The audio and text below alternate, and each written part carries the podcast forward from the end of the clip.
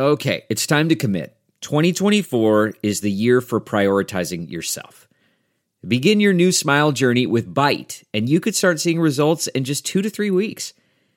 Just order your at home impression kit today for only $14.95 at Byte.com. Byte clear liners are doctor directed and delivered to your door. Treatment costs thousands less than braces, plus, they offer financing options, accept eligible insurance, and you could pay with your HSA, FSA.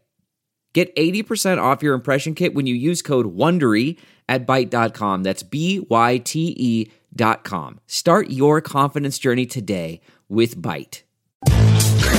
Excavated.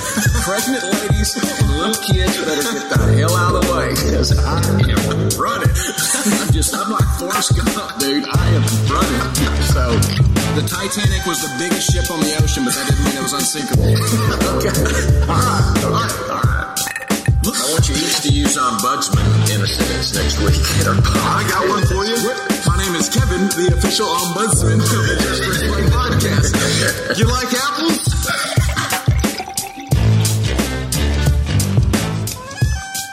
All right, welcome into the post Super Bowl edition of the Just Press Play pod. We got the normal crew. It's me, LJ, and Pops. What is going on, guys? Woo whoop. No, not much. What's going on like with that you're you? implying that the other two are not normal.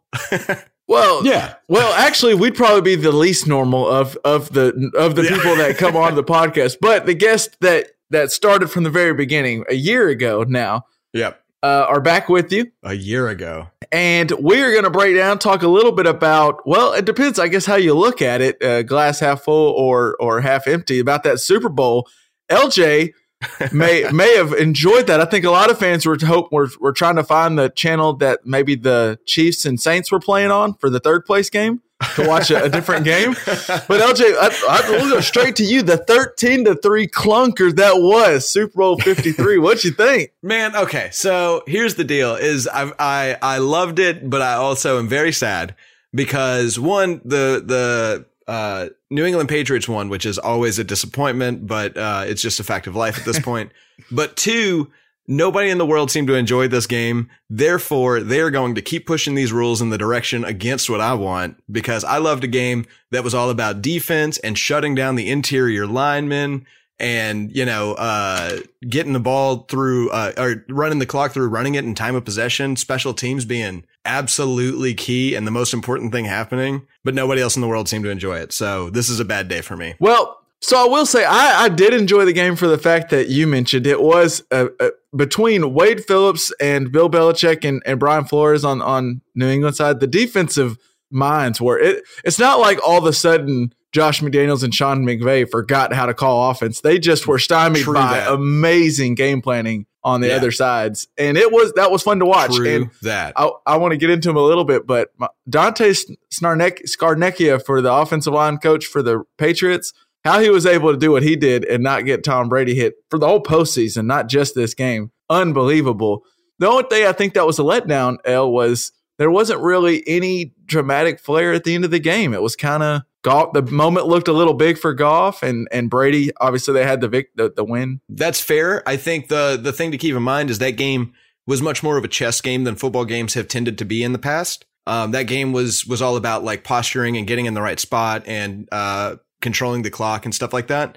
And so sometimes in a really good chess game, you can tell, you know, 45 minutes in that it's over. It's just got 15 minutes left. You know what I mean? So that's what that game was, is it was really smart, really interesting football. But, uh, you know, it just didn't have some dramatic end. You know, it wasn't a Disney movie. It was, it was the Patriots proving once and again that they are the best dynasty to ever play football because they won it in a different way than they even usually do. And I understand why that was boring to people. It just disappoints me because I thought that that was the way football is supposed to look 80% of the time. It's not always supposed to come down to the last possession wins. Well, and let's go. We ha- we haven't heard from from Pops yet, and I know before before we st- we started recording, it sounded like he wasn't too amused with the game. So, I- what were your thoughts, Dad?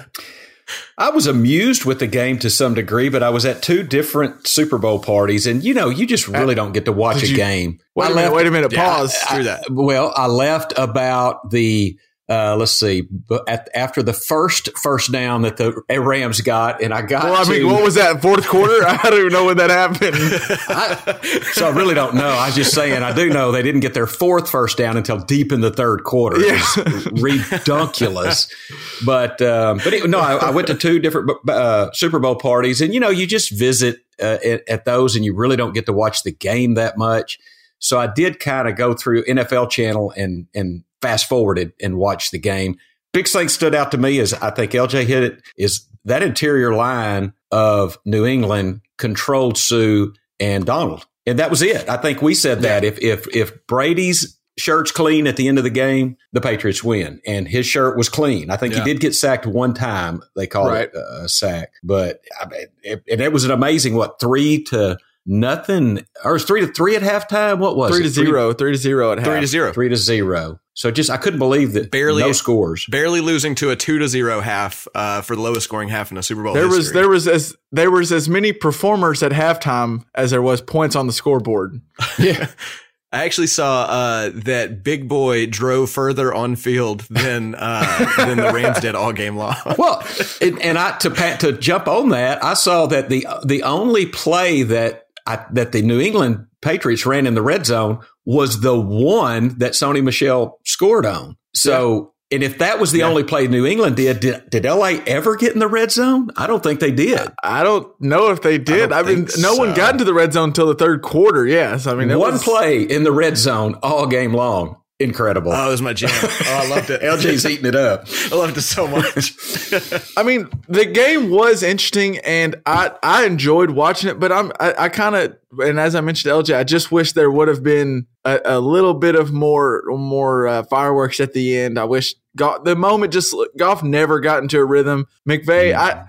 I almost this is uh, my, my boy Rosillo. If you ever listen to him, he likes to say he wishes we could wait until a week after the Super Bowl before we actually start talking about it because everyone is over dramatic and is hot yeah. takey. And all the people who are like Sean McVay's a flash in the pan. Whoa, let's just hold on. Slow think, your roll. Yeah. Chill. I think Chill. He, he lost to the best coach, maybe in all of sports of all time, but the best football coach I think of all time. And I, he just had his number. Belichick came in there throughout zone and throughout different things that they weren't ready for. And McVay didn't adjust in time, but I think he'll figure it out. Just like last year when they lost in their first playoff game in the divisional round, they obviously got better from that. McVay's going to be fine. The dude is still McVay 33 years old. Yeah. On that, I think that uh, the proof is that it's not McVay's problem. Jared Goff is still just a little young because, like you said, that they're the New England came out doing. I think they did. I saw somewhere that they did ninety percent of the time they did man up for the whole playoffs.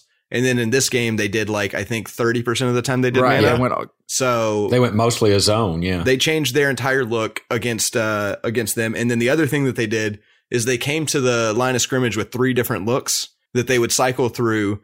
Uh, and they would always wait until McVay's voice got out of Jared Goff's helmet to put their final look on the field. And so uh, it was all in Jared Goff's hand to try to beat maybe the best football team to ever play. Well, so, and that's uh, McVay didn't have as much say as he usually. I think does. if anything, it probably pointed out a little bit, and I don't think this is necessarily a limit on Goff's career going forward, but Goff's still a young oh, quarterback, yeah, no, and no, and he does. Yes. McVay tries to.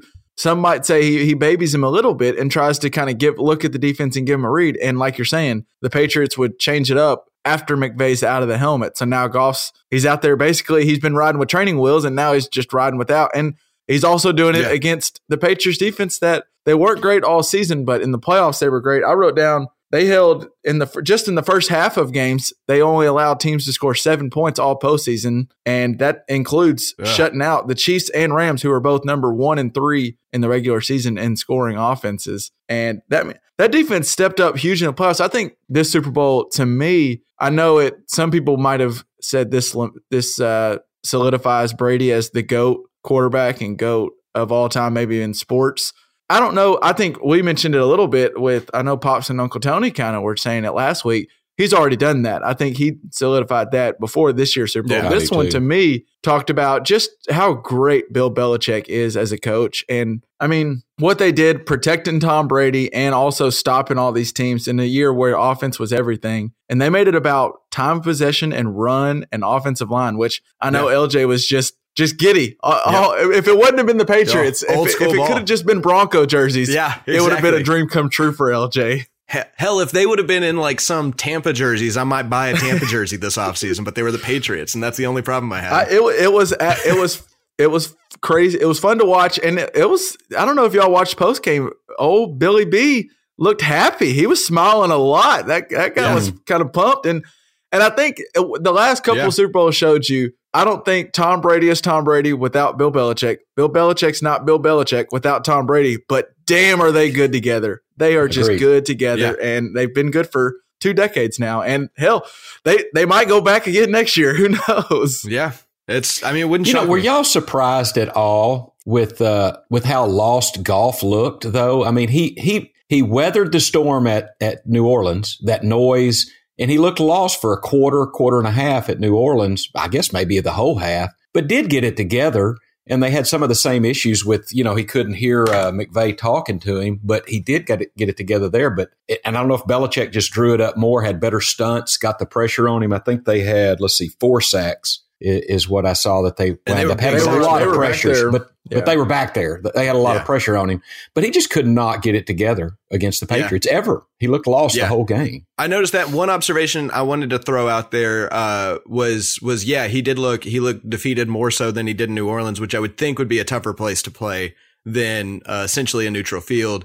But if you heard at the end of the game the way that they were chanting Tom Brady and Patriots, that did not seem like a neutral field. That was they came out to be fans of New England for that game, so it did feel like he was in a really hostile environment too.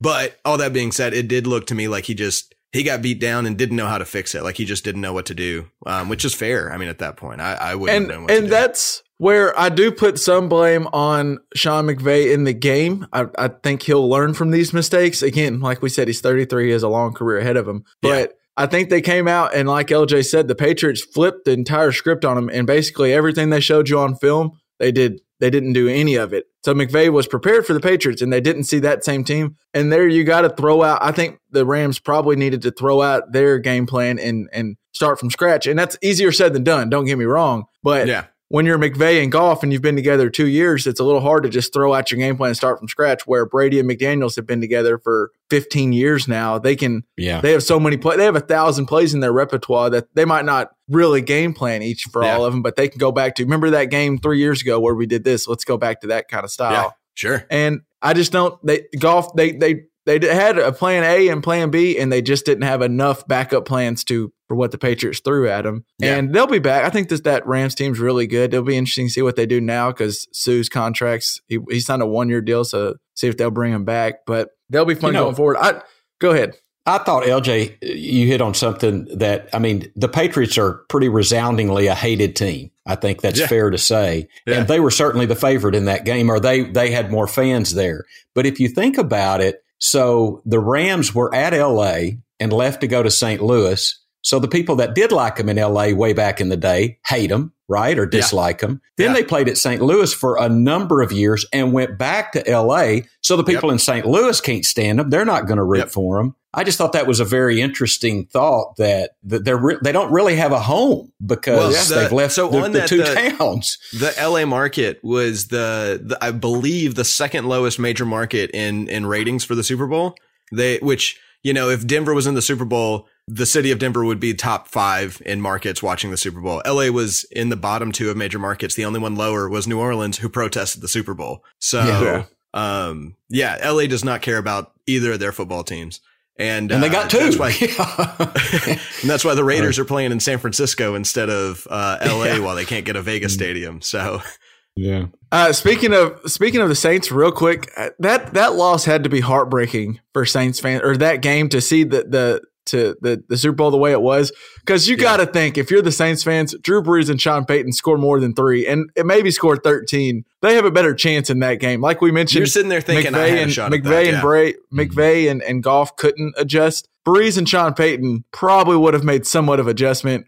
You just gotta. It'd be one thing if if the Patriots dominated them, or if the Rams looked great and it was a great game. But now the now the Saints fans are like, damn, we probably would have. But, We could have won Super Bowl too. So I think Saints fans feel that way. I don't know if Sean Payton feels that way because the Patriots did dominate them. It was not Yeah. it was not a big score difference, but they destroyed the Rams. It was just a beatdown of Well, any proportion you could imagine. And I think it's fair to say the Saints had, with the exception of one horrible call, they had everything going for them. They have their home fans, the loudest stadium in the NFL, and they still couldn't beat. Now, Yeah. it was a horrible call. I'm not But it's trying just to like belittle that. you see Jimmy but- Johnson, right, Kevin? Is that who it was Yeah. that said, Yeah. don't let the refs give you a chance to don't take even it, put don't even let the refs give you that opportunity to beat you. Yeah. So yeah, and Yeah. they did. and they did. So I wanted to talk about we, we talked about the coaching of, of the Patriots and how this Super Bowl and playoff run I think kind of really showed you just how good they are. But I got to give some love. LJ, you know, LJ loves the nerdy stuff and and and those fo- the up front and the battle of the trenches, like Dad talked about, the one that was going to matter. What Mhm. that offensive line did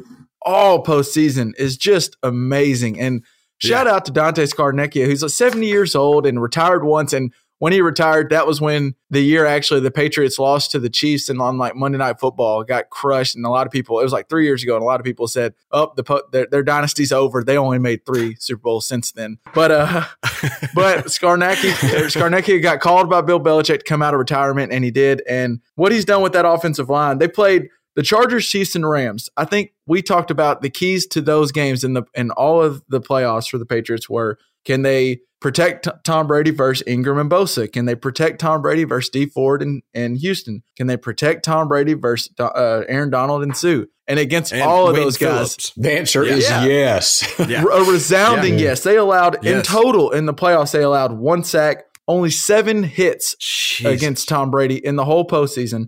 And I looked at just to see what those dynamic duos for each team did. Uh, Donald and Suh combined for two tackles and one quarterback hit, no sacks. Ford and Houston at combined for two tackles, no QB hits, no sacks. And Ingram Bosa combined for three tackles and one quarterback hit. So they made Wow. all those players basically non-factors. Wow. And he did this with I was looking at his offensive line. It's not like there's a ton of crazy talented guys on that offensive line, at Right. least high draft I mean, not that you know of. It was guard Joe Thuney, drafted in the third round. Guard Shaq Mason, drafted in the fourth round. Tackle Marcus Cannon, drafted in the fifth round. Tackle Trent Brown, drafted in the seventh round. And David Andrews at center, undrafted in 2015. I mean, they're just Yeah. guys that. That they're not just the first round talents, and we talked about Yeah. how the Cowboys are building by drafting offensive linemen early. The Ran- the Patriots didn't even have to do that; they just have great coaching and they picked Yeah. the right guys, and it's it was amazing. great I management think too. I think part it's it's fair to say that with with apologies to Mary J. Blige, uh, Scarnecchia was the real MVP. he was uh, in the game. Well, well, let's get into the MVP of the game. I think did did did pops? did you Uh, call Julian Edelman to yeah, win the. MVP? You know, and I wished I would have bet it because it was twenty to one. And I, you know what, I. I did get online to play some bets and I put some money in the account, but it didn't clear in time. And then I forgot to go back. So, damn it. Well, Mister Popular was over there going to all his different Super Bowl parties, so he Yeah. didn't he wasn't able to get his money he was down. jet setting and forgetting.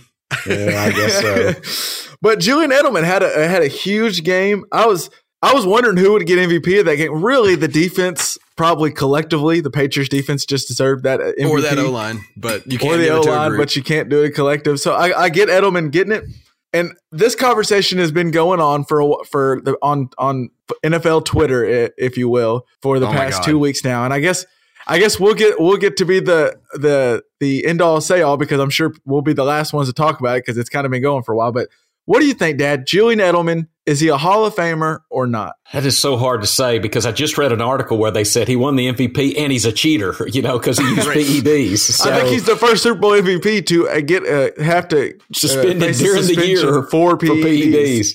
PEDs. Um, wow. You know, he is right on the cusp. I, I don't know that I can say that he is, but I mean, his playoff reception totals, I don't have them handy, but they're out of I this got 'em for you. world. no, I think he's not just- that great though. Aren't they? Whoa, I thought he was just shy of Jerry. Rice. I think Jerry Rice is Oh only well, one because he's had he's had 18 playoff games. Well, Jerry Rice had but- 29 playoff games. I mean, I understand that. No, I understand that. I'm just saying that, like, if any other good receiver had that many playoff games, then they would be knocking on Jerry Rice's door. But Edelman is sitting here rocking 78 yards a playoff game. Is that Hall of Fame worthy? He's got five touchdowns in the playoffs. Is that Hall of Fame worthy? If if playoffs is all we're going on, I will tell you this: Julian Edelman was uncoverable in that game. They could one not cover Yeah. him. and that happens to him Yeah, once LJ.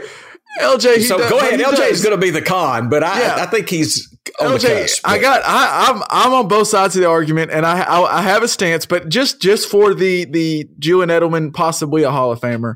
Just looking at all time in postseason, the dude comes up for Tom Brady on third down in this January and February every single year, and it it, it Okay. I- if you look at all time postseason leaders in receptions, there's Jerry Rice at number one with 151, and that is in 29 playoff games. LJ, that's a Yeah. lot of playoff Oh, yeah. games. I understand. that. Julian Edelman is number two with 115, and he's played 18 playoff games. By the way, Reggie Wayne is three at 93. He's played 21 playoff games, so more than Julian Edelman. Okay. All right. Uh, right, fair receiving yard, receiving yards, Jerry Rice is number one. This is insane. He's number one at 2,245.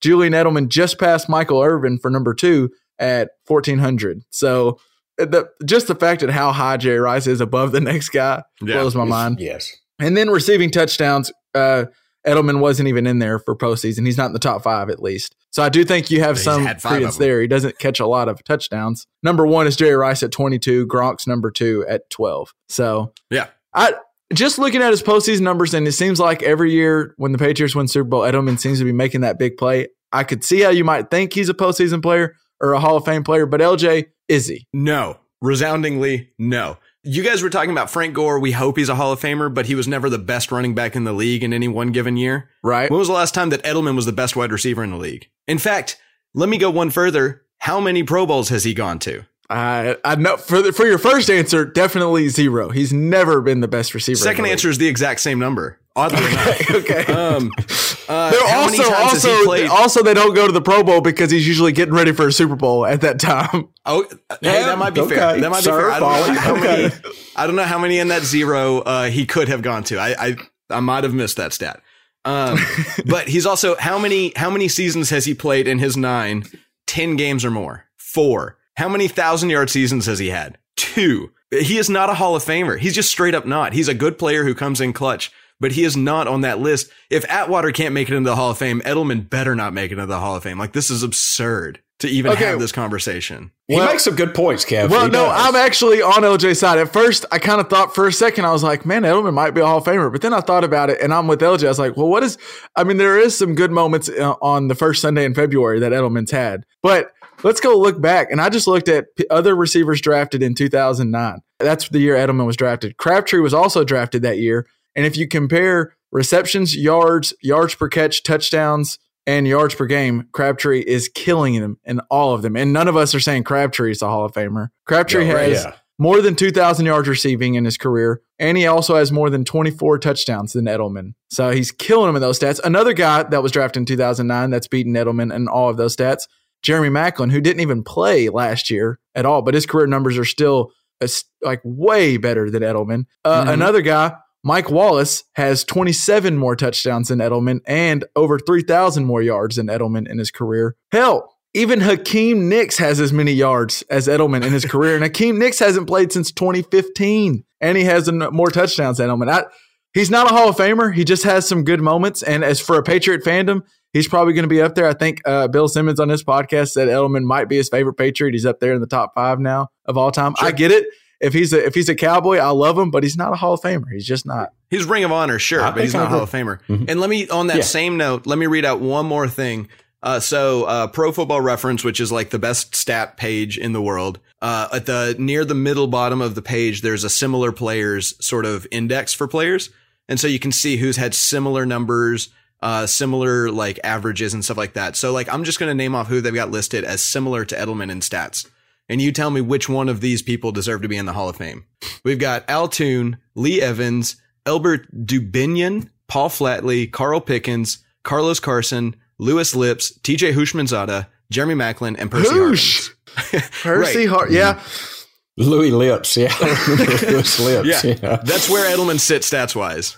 The the Just guy saying. that the guy that Edelman compares to career stats wise, uh, if you look at what his stats where they look closest, it is Kenny Britt has about the same amount of yards, the same amount of touchdowns, and the same amount of games played. And Kenny Britt is barely making NFL roster, let alone getting a yellow freaking jacket. Edelman is, is gonna like I think LJ hit it right on the on the money. He's a ring of honor guy. He's not a Hall of Famer. And you know what? Oh, Give yeah. me Edelman's Also- career. I would take Edelman's career in a heartbeat. By the way, Sure. Can I throw that out there?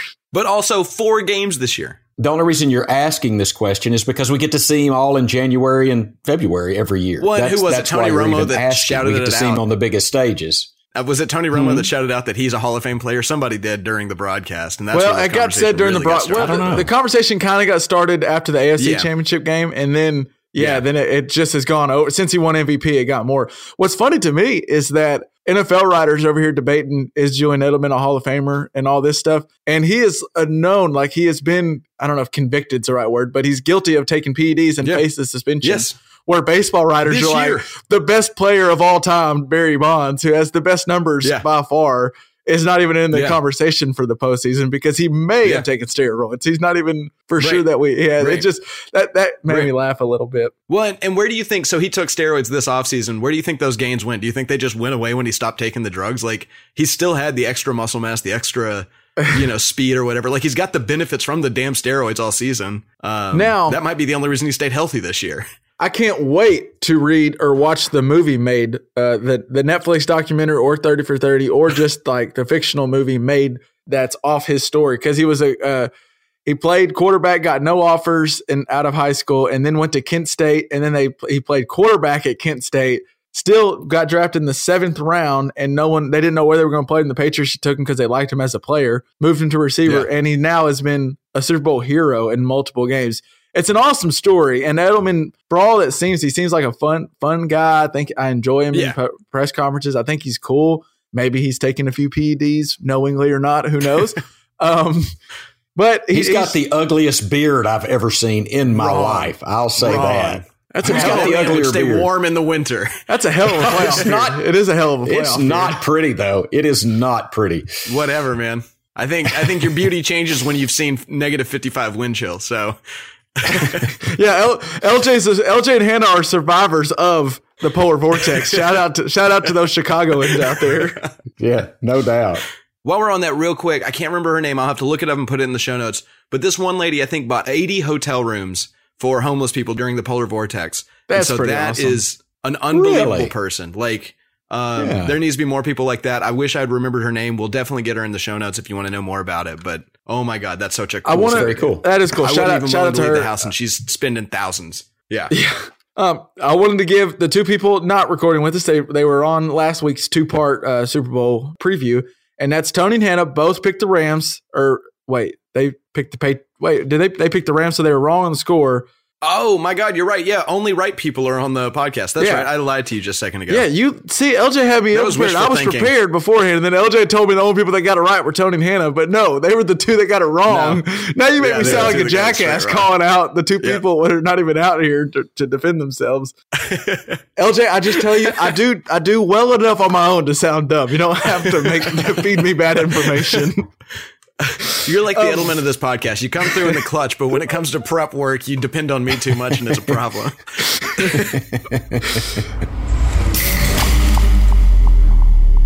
So let's talk about uh, off the field for the Super Bowl. Did y'all hear about the? And these are the words the NFL did not want to hear. The national anthem controversy that Gladys Knight stirred up. What she stirred. I heard a little bit about it today. Yeah. So- fill me in though. So Friday, as you know, and as we talked about uh, before, LJ for the game, there's prop bets are big, and the national anthem is one of the biggest ones. The over under for the national anthem. Well, Friday afternoon, offshore bookmakers and bettors began betting, hev- hearing rumors that Gladys Knight's rehearsals were going over the 150 and closer to two minutes. So a lot of max bets started being made on MyBookie and BetOnline.com. Both of these have to go on these offshore betting sites because licensed U.S. sportsbooks can't do uh, make bets on these because of the fear of inside trader and inside knowledge being thrown around. Which Interesting. finally answers some questions that I know Yeah, I had that- to do some googling. Yeah. That finally answers it because I was always wondering why didn't yeah. if, if if you can make these bets in the U.S. Why wouldn't Tony Romo just go? Yeah, I'll say McVay's age three times just to cash in or whatever. yeah. But Huh. so cool. a lot of these people started putting down max bets on on the over for Gladys Knight. And here's what ended up happening. On, on first listen, it seemed like she was way over, like over two minutes. But betonline.ag ruled that the anthem actually ended at 149, one minute and 49 seconds and a half. Because No. if you read the fine print, ever since Christina Aguilera in 2011, The national anthem starts on the first note and ends after the first brave. And Gladys Knight, Hmm. supposedly, go back and listen. She says brave twice. She says brave once and then has another long brave afterward. So her first brave, they said, ended at 149.5, but they went ahead and paid winners both for the over and under because it was so close and so up in the air. But it started off, uh, Wow. uh, they didn't figure this out until about, there wasn't a, a complete ruling until like midway through the halftime show because they didn't know how to do Wow. it because the first brave But ended. so help me understand that. I heard that too, that they paid the winners and the losers. So you're saying I'll cover all bets and I'm going to pay. They paid everybody. They had to take a bath on that. I guess that's just they only let bet, they only let so many uh the max bet for these prop bets are a lot lower and so you can't you Mm. can't put like you know 50,000 or anything on it but they put these low bets and and they gave they paid out everyone because it is a really uh a hard way to because that one even if you do end it at the first brave which we can't really tell where her first brave ends but their clocks ended at 149 and a half so it's close Really I haven't close. I haven't checked the tape. I don't remember there being a second brave, so I'm clearly not remembering right. But what do you mean you can't tell? If you where go the back first and listen- ends? and Like, surely honestly- that should be clear. And honestly, you can't tell if that second brave is a brave or if that's just another note. Like, I, go back and listen. It's very up in the air. And it was my man. Uh, this is this was had Darren Rovell all in his wheelhouse. He was eating this stuff up on Twitter, and he was all over it. and it was it was really close, and it was funny. Like gamblers were up in arms about whether they get their money or not, and that's why they ended Hmm. up paying both of them out. Not everyone. That Bet Online did that. My bookie, I don't believe. I don't at this time. I don't know what they ended up betting. I didn't bet on the over under. so this is one service Yes. that paid Bet. Online. Well, Okay. and it's this is not as big of a loss as those people that paid out Alabama winning the national championship either. Right. So Plus- that's a much Right. bigger loss. Plus, as we talk about, they are making some of it a loss, but they also are getting. I mean, I know that the vaunted spot of Just Press Play mentioning it, but also Yeah. other sites are mentioning Bet Online AG, ESPN's big Yeah, article other on lesser sites, Bet yeah. Online. So Mm. they're getting published. Lesser reporters Right. like ESPN. Yeah. Yeah. Um, other prop bets. Uh, my man Tom or Tony Romo showed up with it looked like a stubble. We talked about that. LJ, I think you were It right did on look the a little money. stubbly, yeah. You were right on Yeah. the money with that one. They uh, did you notice? And uh, at the beginning of the game, Dad maybe not because, like we said, he was kissing babies and shaking hands at all the Super Bowl parties. But uh, um, Tony Romo seemed like he was making a concerted effort not to predict plays, almost as if they told him not to predict Yeah. any plays. Did you notice that, LJ? Yeah. I did notice that. And I did notice he would do things like he would say, well, what I would do here instead of saying what they're going to do here Yeah. is what it felt like to me a lot of times. So yeah, I totally, I saw that same thing you did. Well, I noticed a few of it, and then there was at one point where you know, of course, as soon as Jim Nantz and they they throw up the stat, and Jim Nantz says no kick has been missed here all year. You just knew he jinxed him. you knew it, and, and he did. And Romo said. Romo like said, "Oh, now he's gonna miss it," and then Jim Nantz asked him, "Was like, oh, are you predicting it?" Kind of playing up the whole Romo prediction things, and Romo was like, "No, no, no, no, I'm not predicting anything. Not predicting anything." Like he was quick to point out that he's not predicting whether it's just a fun kick or a play. There was also a moment where uh, since we're talking about Tony Romo, it was hilarious. He he he he kind of leaned into the joke, and when Jim Nantz introed him, he said, like, "Tony Romo, welcome to the Super Bowl" or something like that. And Romo said, Oh man, Romo was like, "Oh, I've been waiting to hear that for a long time, Jim." that made my day. Oh, that made my day. I love Romo. I Oh, mean, he man. just he he knows the joke about him and and leans into it, and I thought it was good. He was. He I was also fun. think he seemed kind of genuine when he said that too. Like it wasn't totally a joke. He Yeah, I think totally there's been part of waiting him for that his whole life, and he felt really good to hear it.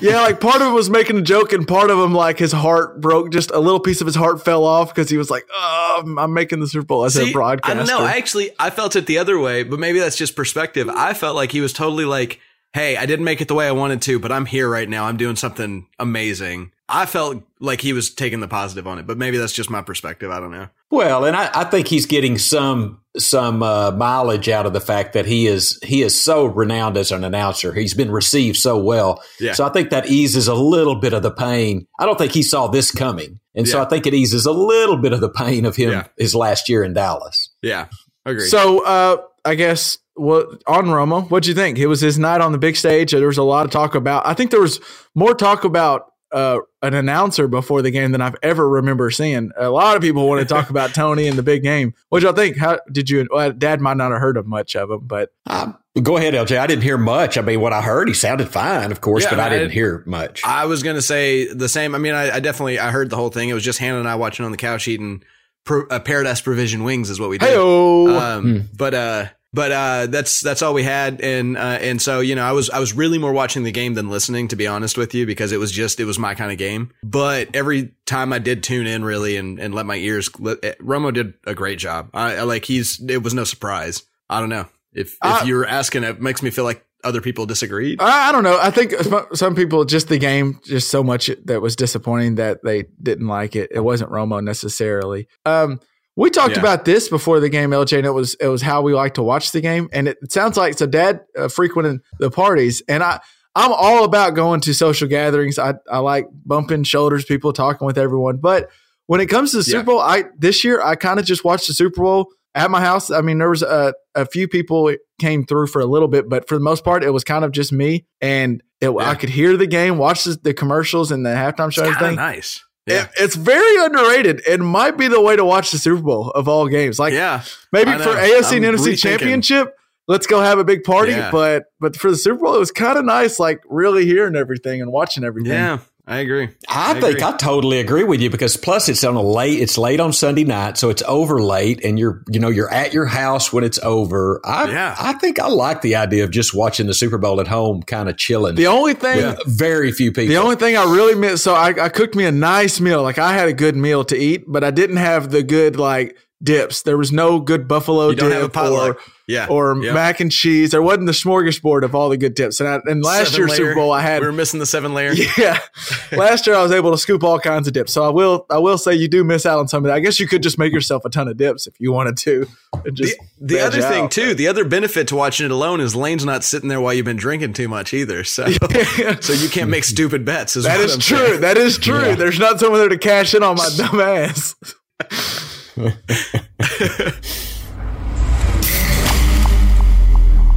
Since I was able to, to really hear, uh, I got to hear the all the commercials and the halftime show, and I'm just going to throw out there. Well, first off, the commercials uh, let down. I really didn't think they were that great. My favorite of the game of the of the Super Bowl commercials was that NFL 100 one. I really liked that Yes. one with with that was a good one. That was a good one. although it, it was interesting, all the players that don't really like the Goodell and do because of the whole uh, Kaepernick and all the different suspensions and fines. But then all those guys were there for their commercial shoot. Well, and the other thing is in the maybe the coolest commercial that I've seen at a Super Bowl, uh, which is uh, the other thing I wrote it down. Oh, Sam Gordon. Sam Gordon made the ad. She was the girl in the red dress. She's like a 15 year old football activist that like is getting girls to play football all around the country. So that's super dope. But somehow Roger Goodell in the coolest ad I've seen still looked like a wet blanket. He still looks like an idiot. So, um, Roger Goodell does himself no favors. He's just the punching bag for the owners. He, he if he is that, if he is a punching bag for owners, he does a good job at just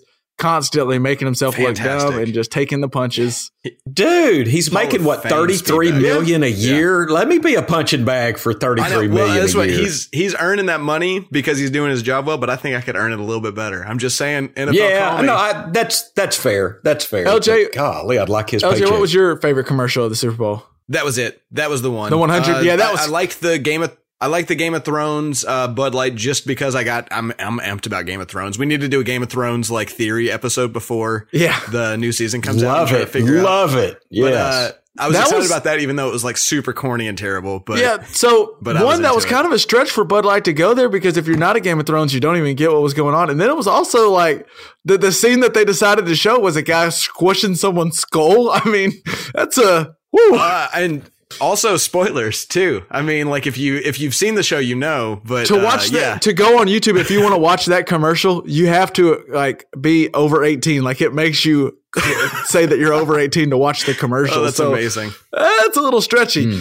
Uh, and I'll get to I, It, I, it was interesting though. yeah. We uh Hannah and I were watching it and we were both like, is that is that the mountain? No, that's Robert Strong. That's that's the the so I don't want to say too much because I, I don't want to put a spoiler tag on it. But yeah, it was like weird. Well, we've talked about it before. If you haven't watched Game of Thrones yet, you're behind. And I think you you if you catch a We're gonna do an episode. I swear we we're gonna do. I want to do two episodes. We're gonna do uh, a Game of Thrones predictions episode, and we're gonna do. Uh, uh, I want to do an episode where we bring on Benji and try to figure out whether Game of Thrones or Lord of the Rings is the best fantasy series of all time. All right. Well, that's do in the hopper. That's in the hopper. That needs to happen. I'm 100 percent Okay. game. So, Dad, your favorite commercial of the Super Bowl? Well, mine's different. I loved the Stella Artois commercial. I'm torn on that I one. Loved it. Which one was that? I don't remember Man, it. With the because dude. Sarah Jessica Parker, who- Oh, she, right, you know, well, right. yeah, the dude. Okay. Well, Sarah Jessica Parker was on there first, and I mean, she's, I mean, hard not to like.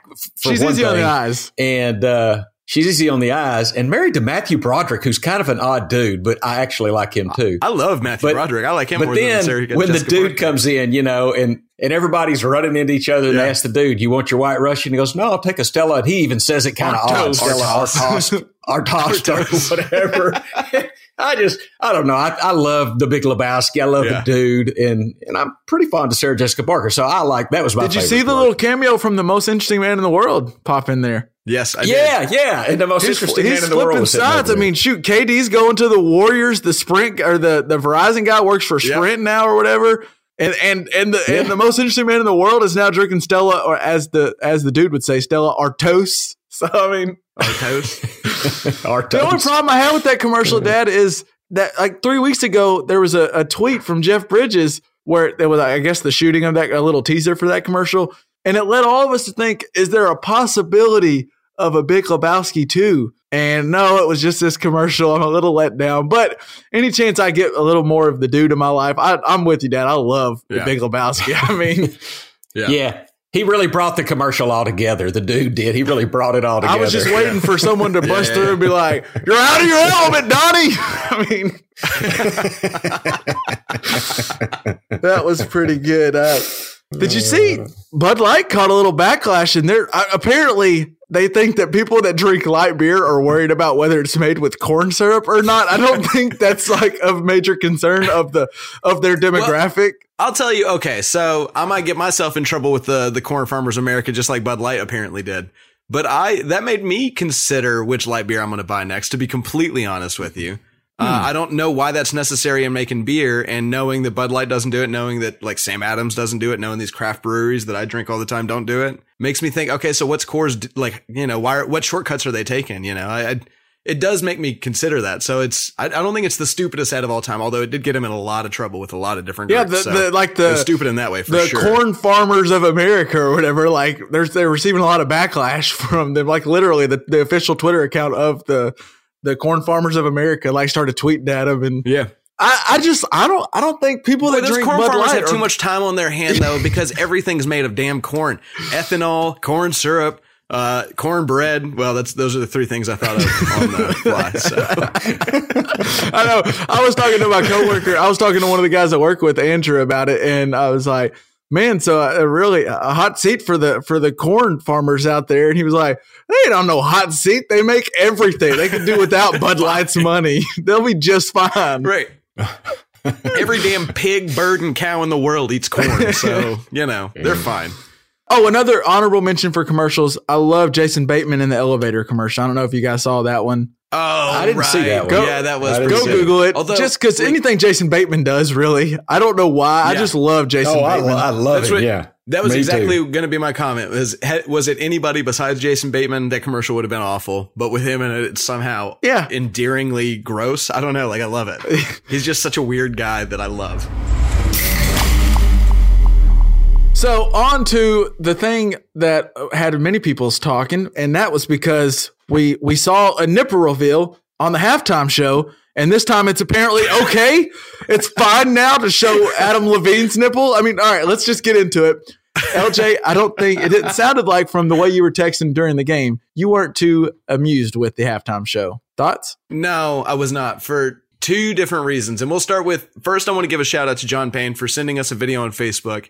Um, but uh, they teased this uh, sweet victory from SpongeBob thing.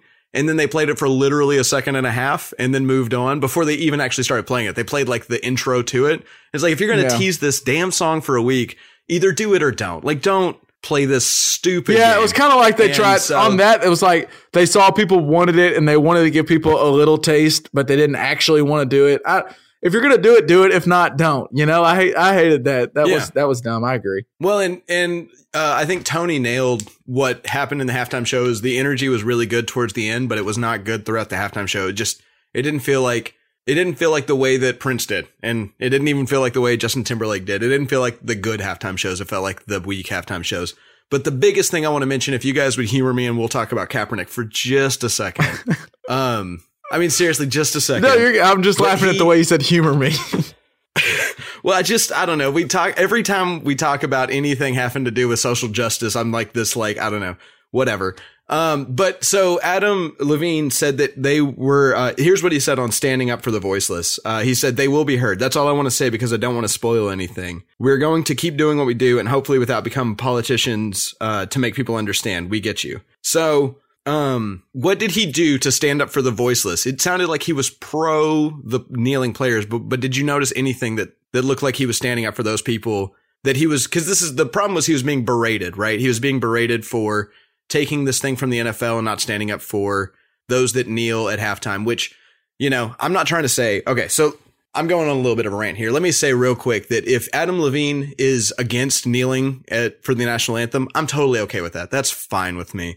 And also, if he doesn't care and it's just not his opinion, that's also fine with me. But I want what I want to hear him say is, you know, I I get it. Um, I don't want to get into it. I've always dreamed of playing the Super Bowl, and the NFL gave me just a shit ton of money, so I'm going to do it, and I'm not going to do anything else with it. But what he did instead was he promised that he was going to stand up for this, and then he did nothing besides like those little lanterns that the audience members were holding. One of them said knee in it, so it was just such a bullshit political answer that he gave. And he said, I don't want to be a politician. Like he's just as bad as the politicians. He's worse than the politicians. On that note, I get That's where you're opinion. coming from. I Adam Levine got put in a tough spot where he was kind of like by taking it. I don't know. He he was the second choice, so automatically I think people were going to dislike their performance, and it wasn't what people wanted on the halftime show. And then the whole the the Kaepernick thing's tough for him because I think I would bet that he was urged by the powers that be not to to ruffle feathers on it. And and But that's, so then just say, I'm not going to ruffle any feathers. Yeah. Like I don't want to, I just want to play my music. That's all you have to say. But he said, I'm going to give a voice to the voiceless. And then he even defended it later by tweeting out the words that he had written on some of the damn things and then the other words that didn't. Like it was, he just had this stupid half-assed answer. And it's like, I would much rather, if you're going to, you know, if you don't want to stand for something, I get it. Like, I'm not trying to tell everybody that they need to be pro this. I'm also, if you do stand for it, I'm not even expecting everybody. Like, if someone handed me millions of dollars, which the NFL doesn't pay for their halftime performers, by the way, that's that. But if they did, I'd have a hard time turning that down. But I just wish he would have said, look, I don't want to talk about it. I'm just here to play a show. Like I'm here to, I'm here to play a song. Um, and that would have made me respect it a lot more than for him to say, I'm going to do this thing. I'm going to stand up for you people and then like literally do nothing. So that, and then, and then claim that it's a spoiler alert is the reason he can't tell you what he's going to do. Like it's even more bullshit then because spoilers suck. For- as far as the halftime show goes for the Super Bowl, it seems like it. It's almost it's hard to it's hard to do that and then come away with a good perception. Seems like people are tough on how they grade the halftime show. I mean, you really got to come out and yeah. perform your ass off. It. I get yes. it's huge. It's huge publicity and it's great. I mean, everyone saw it and everyone's talking about Maroon Five and Adam Levine. So I think you take it if you can. But I don't know. It almost seems like a lose lose situation. Like even after Justin Timberlake last year, I thought a lot of people. I, I thought it was good, but a lot of people were were disappointed with his halftime show and didn't like you know whether it's his jacket or what he's wearing. It just seems like us as American, especially the social media age, more people are looking for reasons to dislike something than to like something. And the halftime show is Yeah. the epitome of that in my eyes. Well, and, and and on that too, it's the one that everybody's watching, regardless of whether you have any interest in Maroon Five or not. Like, there's everybody, or you know, a, a good. I can't remember the number you threw out a year ago, Dad, but like a good half of America is watching this game, and so you know, you've got Yeah, people that remember. love or hate you. Um, and so the ones that are going to hate you are going to do it loudly. But I will say the good publicity. I mean, as soon as he took that tank top off, Hannah was, she had to go get a drink of water when the halftime show was done. I mean, ladies across America were okay with that halftime show. And, uh, so I think they might just take that. Well, I, I still have a problem with Nipplegate. We can't show Janet Jackson's, but we can show Adam Levine's nipples and tatted up chest and stomach. I mean, that dude had some stats all over him. Dad, do you have any thoughts on the halftime show? You've been awfully quiet over there. Oh, I got to watch a little bit of it. I, I guess I didn't know the whole thing that LJ was talking about. I was I wasn't there. I was aware there was something, and I need to look it up and see what all that's about. I mean, also and you don't need to like, don't add that hate to and, your and maybe not. I mean, I, honestly, thought I thought it but- I thought it was okay. You know, I mean, I I probably would just as soon he left his shirt on, but I don't care. It doesn't bother me. You know, Uh, I like Maroon Five. I like that they did a lot of songs about Jane, which was Yeah. by far and away their best album. Um, I wish I'd have done the prop bet where they had "Would she do this? Will be she will be loved?" because there was like a lot of money. Nobody thought Yeah. that they would do that No, kind of I was chill shocked. song. Yeah. And uh, so I, I thought the halftime show was was okay. I mean, nobody beats Prince. Prince was No. the best in my opinion. but- Andre 3K could have had something to say about it. Golly, didn't that was my out, biggest but- disappointment was that Andre 3K didn't step out there. I was waiting on him to pop up, and he just never did. I thought He Big Boi was made- good, but I wanted some three stack in Yeah. there. Yeah. Yeah. Yeah. Yeah. He wouldn't have been Prince though. I said that. Uh, I'm just going to throw it out there before anybody thinks I'm serious. Prince was the best halftime show of all time. Andre 3000 doing a little cameo would not even have come close. I mean, maybe if he had his own halftime show, we could talk, but Well, at Super Bowl's over, football season's over. I'm sure we'll get into some draft stuff way down the road. Uh, now it's it's LJ's favorite time of the year. We're getting into NBA season, and there's some big stuff going yes, Anthony Davis, is there any news? The biggest what? Well, Oh, by the time. I don't, I'm I'm nervous to say anything because by the Yeah, by the time, time we get out, we'll, I think this will come out on maybe Thursday, so that's trade deadline day. So maybe something happens. As of now, the the Pelicans are asking for everybody not named LeBron James from LA and all of their picks. I mean, they're asking for everything, and LA's I think finally pulling I did out. see. I did see uh, Mr. LeBron James decided to get bored during the Super Bowl and tweet out and ask for all the all the hype guys for the news and the NBA. Yeah, he did. He did have Uh, a little cryptic. it was funny. He had this full tweet afterward talking about how the game was, and the, like he had like a review of the game, and he talked about the commercials and the game and the halftime show. But he he conveniently left out his real cryptic tweet in the second quarter, where he's like, "Where's Woj and, and Shams? Where's the breaking news at? What's going on in the NBA?" And clearly, the only thing he could be talking about is the Anthony Davis trade. Which may be to his team with his agent and all. I mean it was it was interesting, Yeah. but Well, and I just want to say uh, I do hate on the NBA free agency stuff, but I, I hate on the NBA free agency stuff for like two years in advance. This kind of stuff is exciting to me. I really am, ex- am excited to see where he goes this year. Like I think that's going to be. What's going to be gr- what's great. Now? What's great now game. is so uh, we're not going to get too into it, 'cause- but the the Celtics are the other team really rumored to go after him, LJ, and they can't trade for him because there's this weird Kyrie Irving rule. It's not really the Kyrie Irving It's rule, It's a weird but rule. you can't have Yeah. two. You can't have two players on this max deal right after their rookie contract. It's called like the. It's like some kind of rookie deal, but. M- Uh, Huh. Irving and Anthony Davis are on the same contract. So until Irving's contract is up this offseason and he re-signs, the Celtics can't have both of them on the same roster. Therefore, they can't do an Anthony Davis trade unless Kyrie Irving were in the trade. The Pelicans would never do that because Wow. Irving's going to leave, blah, blah, blah, blah, blah. But so the Pelicans are urging Wow. They're urging the or the Celtics are urging the Pelicans to wait till this offseason and then they'll offer some trades up and they're saying our offer is going to be better than what the Lakers have to offer. And the Lakers are saying, "We'll give you the trade right now. We'll go ahead and do this right now and give you all these guys." So the Pelicans are kind of And so the Pelicans are saying, "Give me all of Yeah. them." Then. Well, that, exactly. That's I'll why the Pelicans are saying, "Give me everything," because he, they know the Lakers won't, and they need to see what Probably, Boston and has if- to right. offer. Because Boston Unless has they a offer lot that king's more. ransom. If they give them everybody, then it's like, okay, whatever, Boston, you lost. and, Sorry. and it also behooves the Pelicans to wait because they might they may wait and if the Knicks get the number 1 overall pick, maybe they trade the number 1 overall, which would be Zion Williamson for Anthony Davison to try to pair him up with an incoming superstar. Who knows? It does I do understand that's why the Pelicans Duke, may right? wait. That kid that's doing. I'm just kidding. You, you may have heard of him, but uh, I, so it's, it's it really is interesting to see what they'll end up doing because it could end up screwing them, and maybe the offseason comes and the deals kind of slow down and they don't get the same deal they thought they were going to get. And then it could be funny for the Celtics because Kyrie Irving now is acting like he may be interested in leaving, and who knows, teaming up with LeBron again. I it is wild. Who knows what's going to Wow. happen?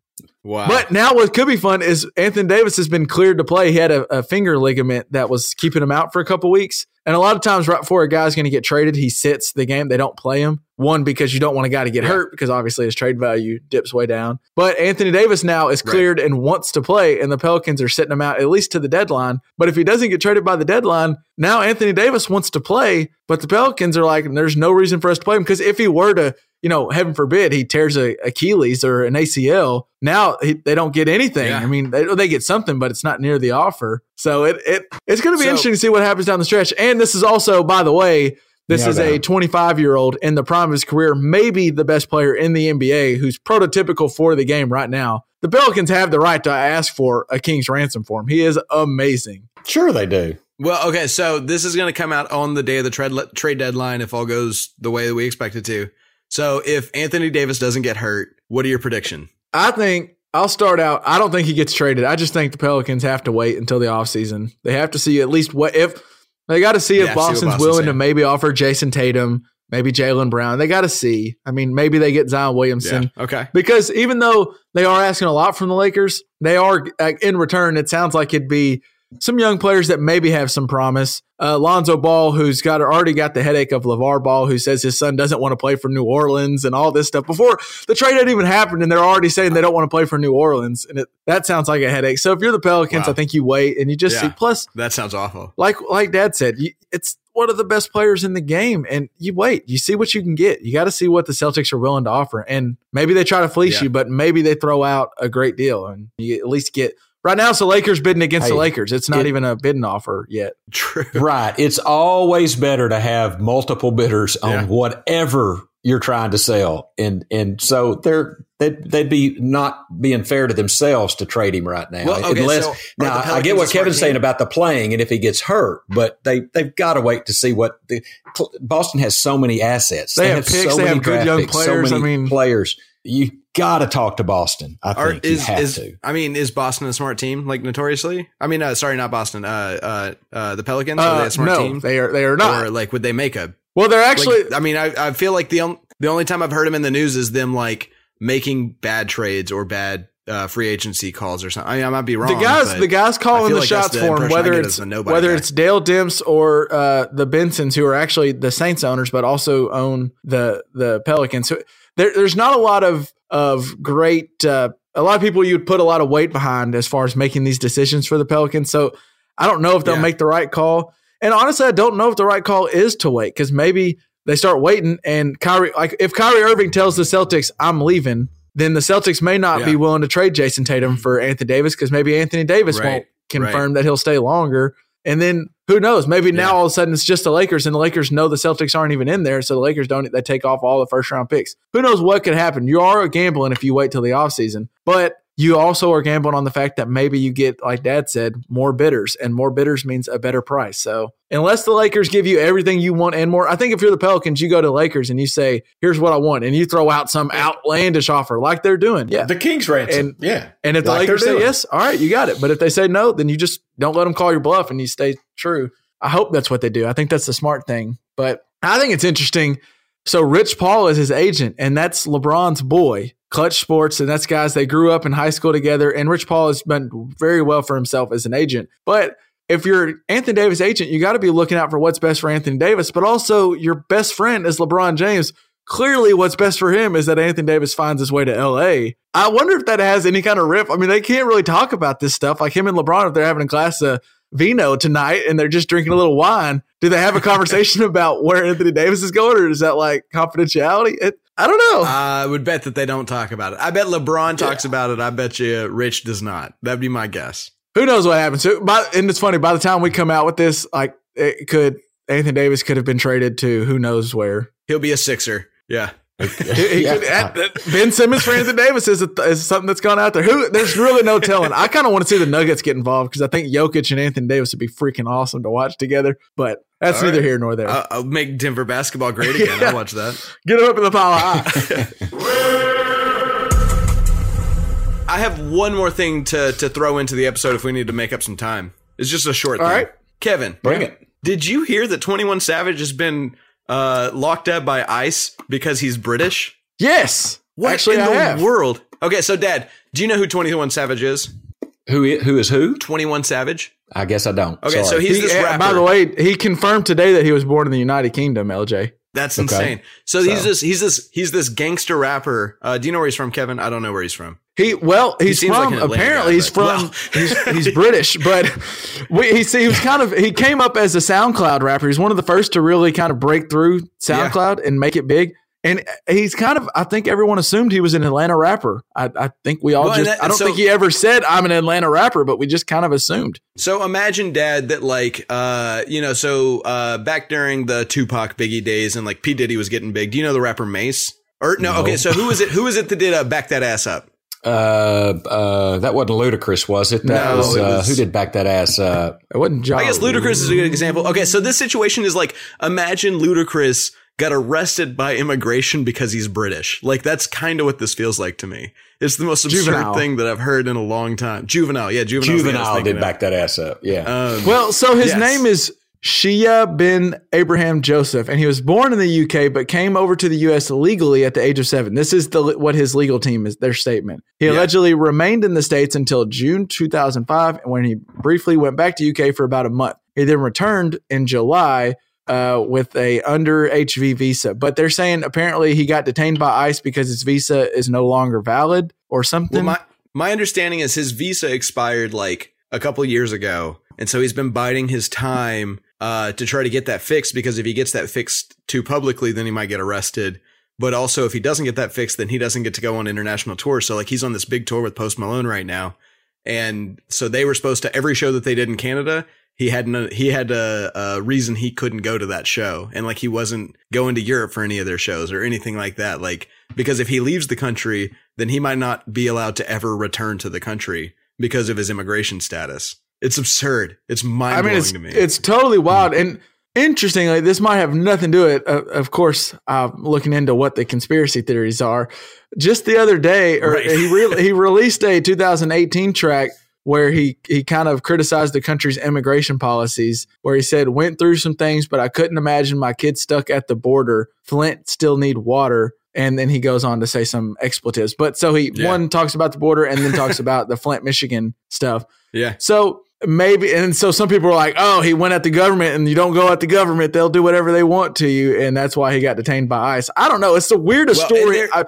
And there- I, the last thing I thought I would see on Super Bowl Sunday is 21 Savage has been obtained by, Yeah. detained by ICE Yeah. and is being deported back to UK where apparently he's from. Who I was blown away. I thought it was a joke. The the there's a lot more to the story because like he came over when he was like 13 or something like that.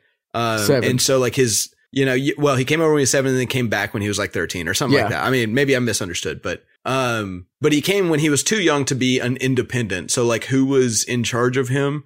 And then like if no one was in charge of him then like does he not get some leeway for being a child who was an immigrant that somebody just left here in the country? You know like it's it's a weird story It, it like is I don't wild. know who Hmm. who should have been in charge of that, but it is like I, I never would have thought that I would have heard like of all the things that rappers do that get them in criminal trouble.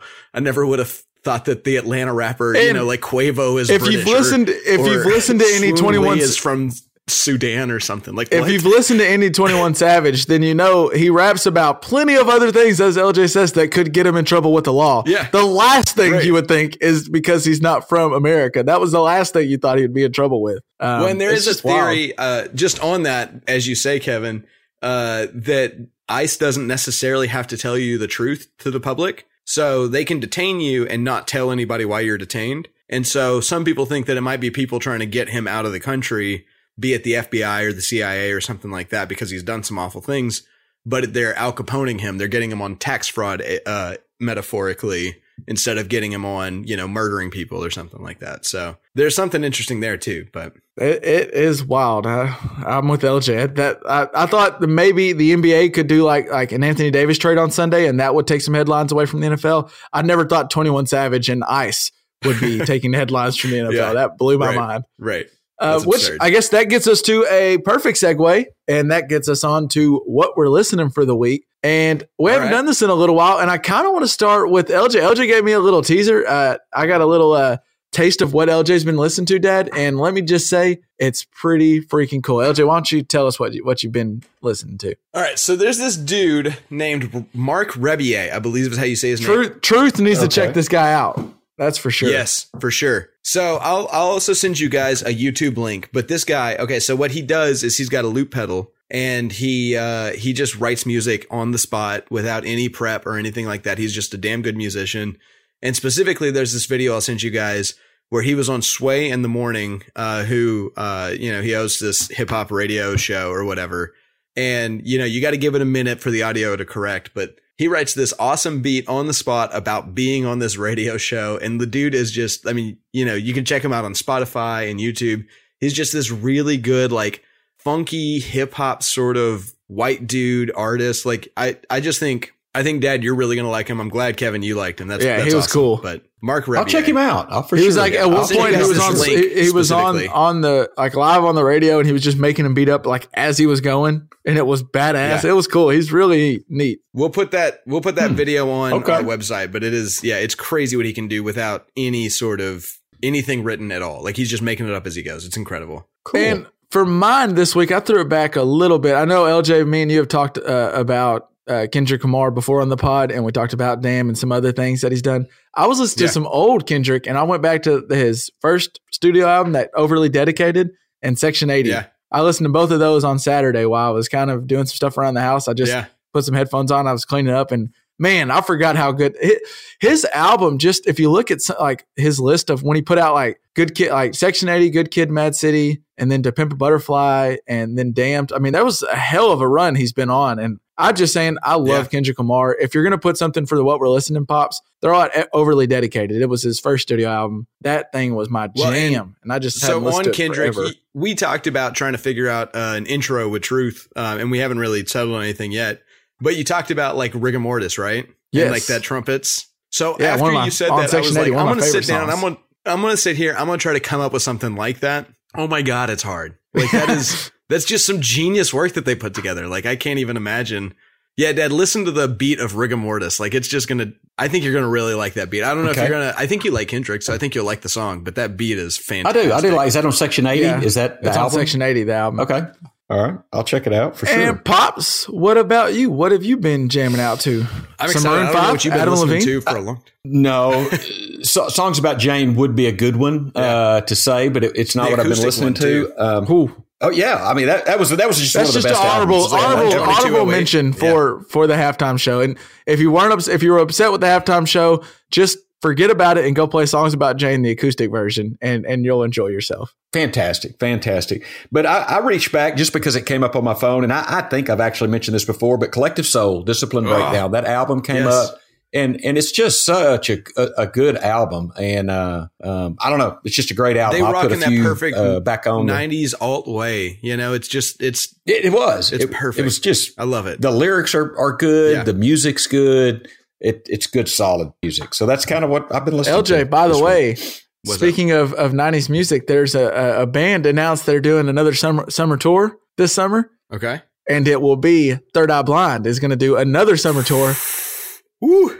They'll be coming to Rogers, Okay. Arkansas at the Amp, and they'll also be at the same venue we saw them at in Chicago last summer. Okay. Huntington At Beach. Huntington Beach. Well, we they're doing have it. to uh, talk- Jimmy Eat World. Jimmy Eat? World. Yeah, they're going to be touring with Jimmy Eat World. What? Yep. Oh, it just Yeah. takes some Yeah. time a little bit. Man, but Um, they'll the tickets for I I, I looked because I, I really I'm going to try to go to the one at Rogers and me and Dad were talking about it. The tickets are expensive, more expensive than I've ever seen a Rogers at a concert at the Amp. I don't know if it's. What are they? I mean, I can look them back up. To, like the standing only was like eighty eight dollars. $895. They were like eighty seven dollars for the standing only general admission, which is usually like thirty seven dollars at Wow. Amp. Yeah, that's pretty pricey for them. wow. But I mean, you know, it is- okay, so the here's, set sounds. here's the good. other thing to watch out for, though. Yeah, is uh, while Third Eye Blind was here in Chicago, XCB. Do you know? guys- Do you guys know what XCB is? nope. So it's the it's the guys. It's because you know Third Eye Blind now is Stephan Jenkins and a whole bunch of people he's hired, right? Like that's what Third Eye Blind is. Yes. So XCB is all the people he's fired.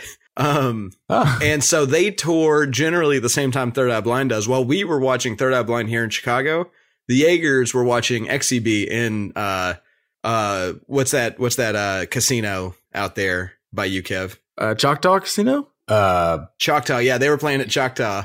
Um Huh. so uh you know, I'm just saying while they're touring, there's some cheap tickets to basically the rest of the band that we've loved our entire life but never get to see them live. So um just Well, throwing that that, sounds kinda cool. Keep an eye out Okay. for XCB. Yeah. yeah, may have to check. By the out. way, if You're if, usually much cheaper. if you're gonna go get some tickets, go over to Okay, where I ticksplits.com. I would go to TickSplits. And if you go in there and you put in armchair in the promo code, you get 10% off your total purchase.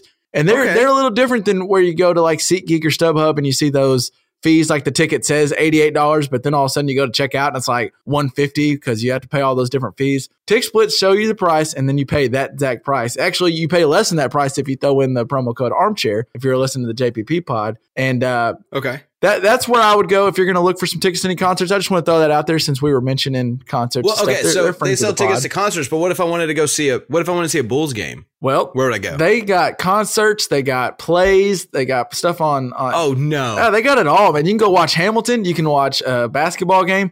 You could try to go to the next New Orleans game and see if Anthony Davis is playing, or at least monitor whether he's on the what sideline if I or wanted if to go see like some Cirque du Soleil? Where would I, I- go? I, tick splits. I'm telling you, go there for every Blue Man Group in Las Vegas. They got Kevin. tickets to that. I mean, just whatever What? you're looking for, you got to you got to hit Okay, them up. I'll have to check them out. Thank Throw you. in the promo code armchair, and uh, they're, friends of the pod. So go check those guys out. Uh, I think that'll about do it for this week. We, we I felt like we touched on just about everything from the Super Bowl. I was glad to see my man Tony finally in the big game. He was the, he had the best performance of any quarterback in the big game this week. Uh, Yes, he halftime did. show is a little bit of a dud. Uh, I still want to get an answer to Nipplegate and why Adam Levine was able to show his nipples and and Janet Jackson wasn't. But we'll, we'll, we'll, I don't know if we'll ever get to the bottom of that. The NFL's bad about not getting to the bottom of, of things. Um, I guess that'll do it for this week. Do you have anything else y'all want to throw up before we? Uh, Fix Fix fix the out? logos. Fix the Super Bowl logos. you got to stay on that. We got to get some petitions. Also, they should have played more uh, SpongeBob, but that'll do You're it. damn right. That'll do it for this week. Appreciate you joining us, and appreciate to uh, all the help we've had all NFL season from Uncle Tony and Hannah and everyone that's jumped on Yeah. and joined us. It's been a Yeah. great year. Yep. already. I'm, I'm calling it Super Bowl favorites for next year. Cowboys, clearly. So we'll we'll talk about that in the future. um, I think the three of us have about as good of a chance. We'll see, but all right. Well, that'll do it for another week of the JPP. We appreciate you listening to us. Peace out. peace. Peace. Do you guys have any other Super Bowl talks y'all want to get to? Ah, hell, I'm kind of burnt out on Yeah. the Super Bowl. You know, it's over. It's done. It was not the greatest game in the whole wide world. Excuse me, AJ, but I'm just sad because the I mean, because what that what you're saying right now is the NFL is going to change to there's no such thing as touching a receiver ever again. Uh, uh, rushing the quarterback is only going to be okay if you give him like uh, 10 Mississippi. I mean, like the game has got to be more no, offensive. wait a minute. All those all those rules were in place on this one, and it was what sixteen to three or whatever it was, or thirteen to three. I'm saying So, it's going to get worse. It's going to get even more so. I mean, because they're not talking 10 Mississippi, and you can do a little bit of hand jabbing at the wide receiver, but like they're going to they're going to change the rules in the next five years to make it to where you just cannot. Man, LJ defense. has fully turned into the get off my lawn, the grandpa over here. I mean, I'm just Yeah, saying. yeah. I'm just saying that if the game is not the most exciting thing in the world, then it doesn't count as a game, and so the NFL's got to change their so rules. LJ, were you more entertained? Were you more entertained with last year's Super Bowl or this year's?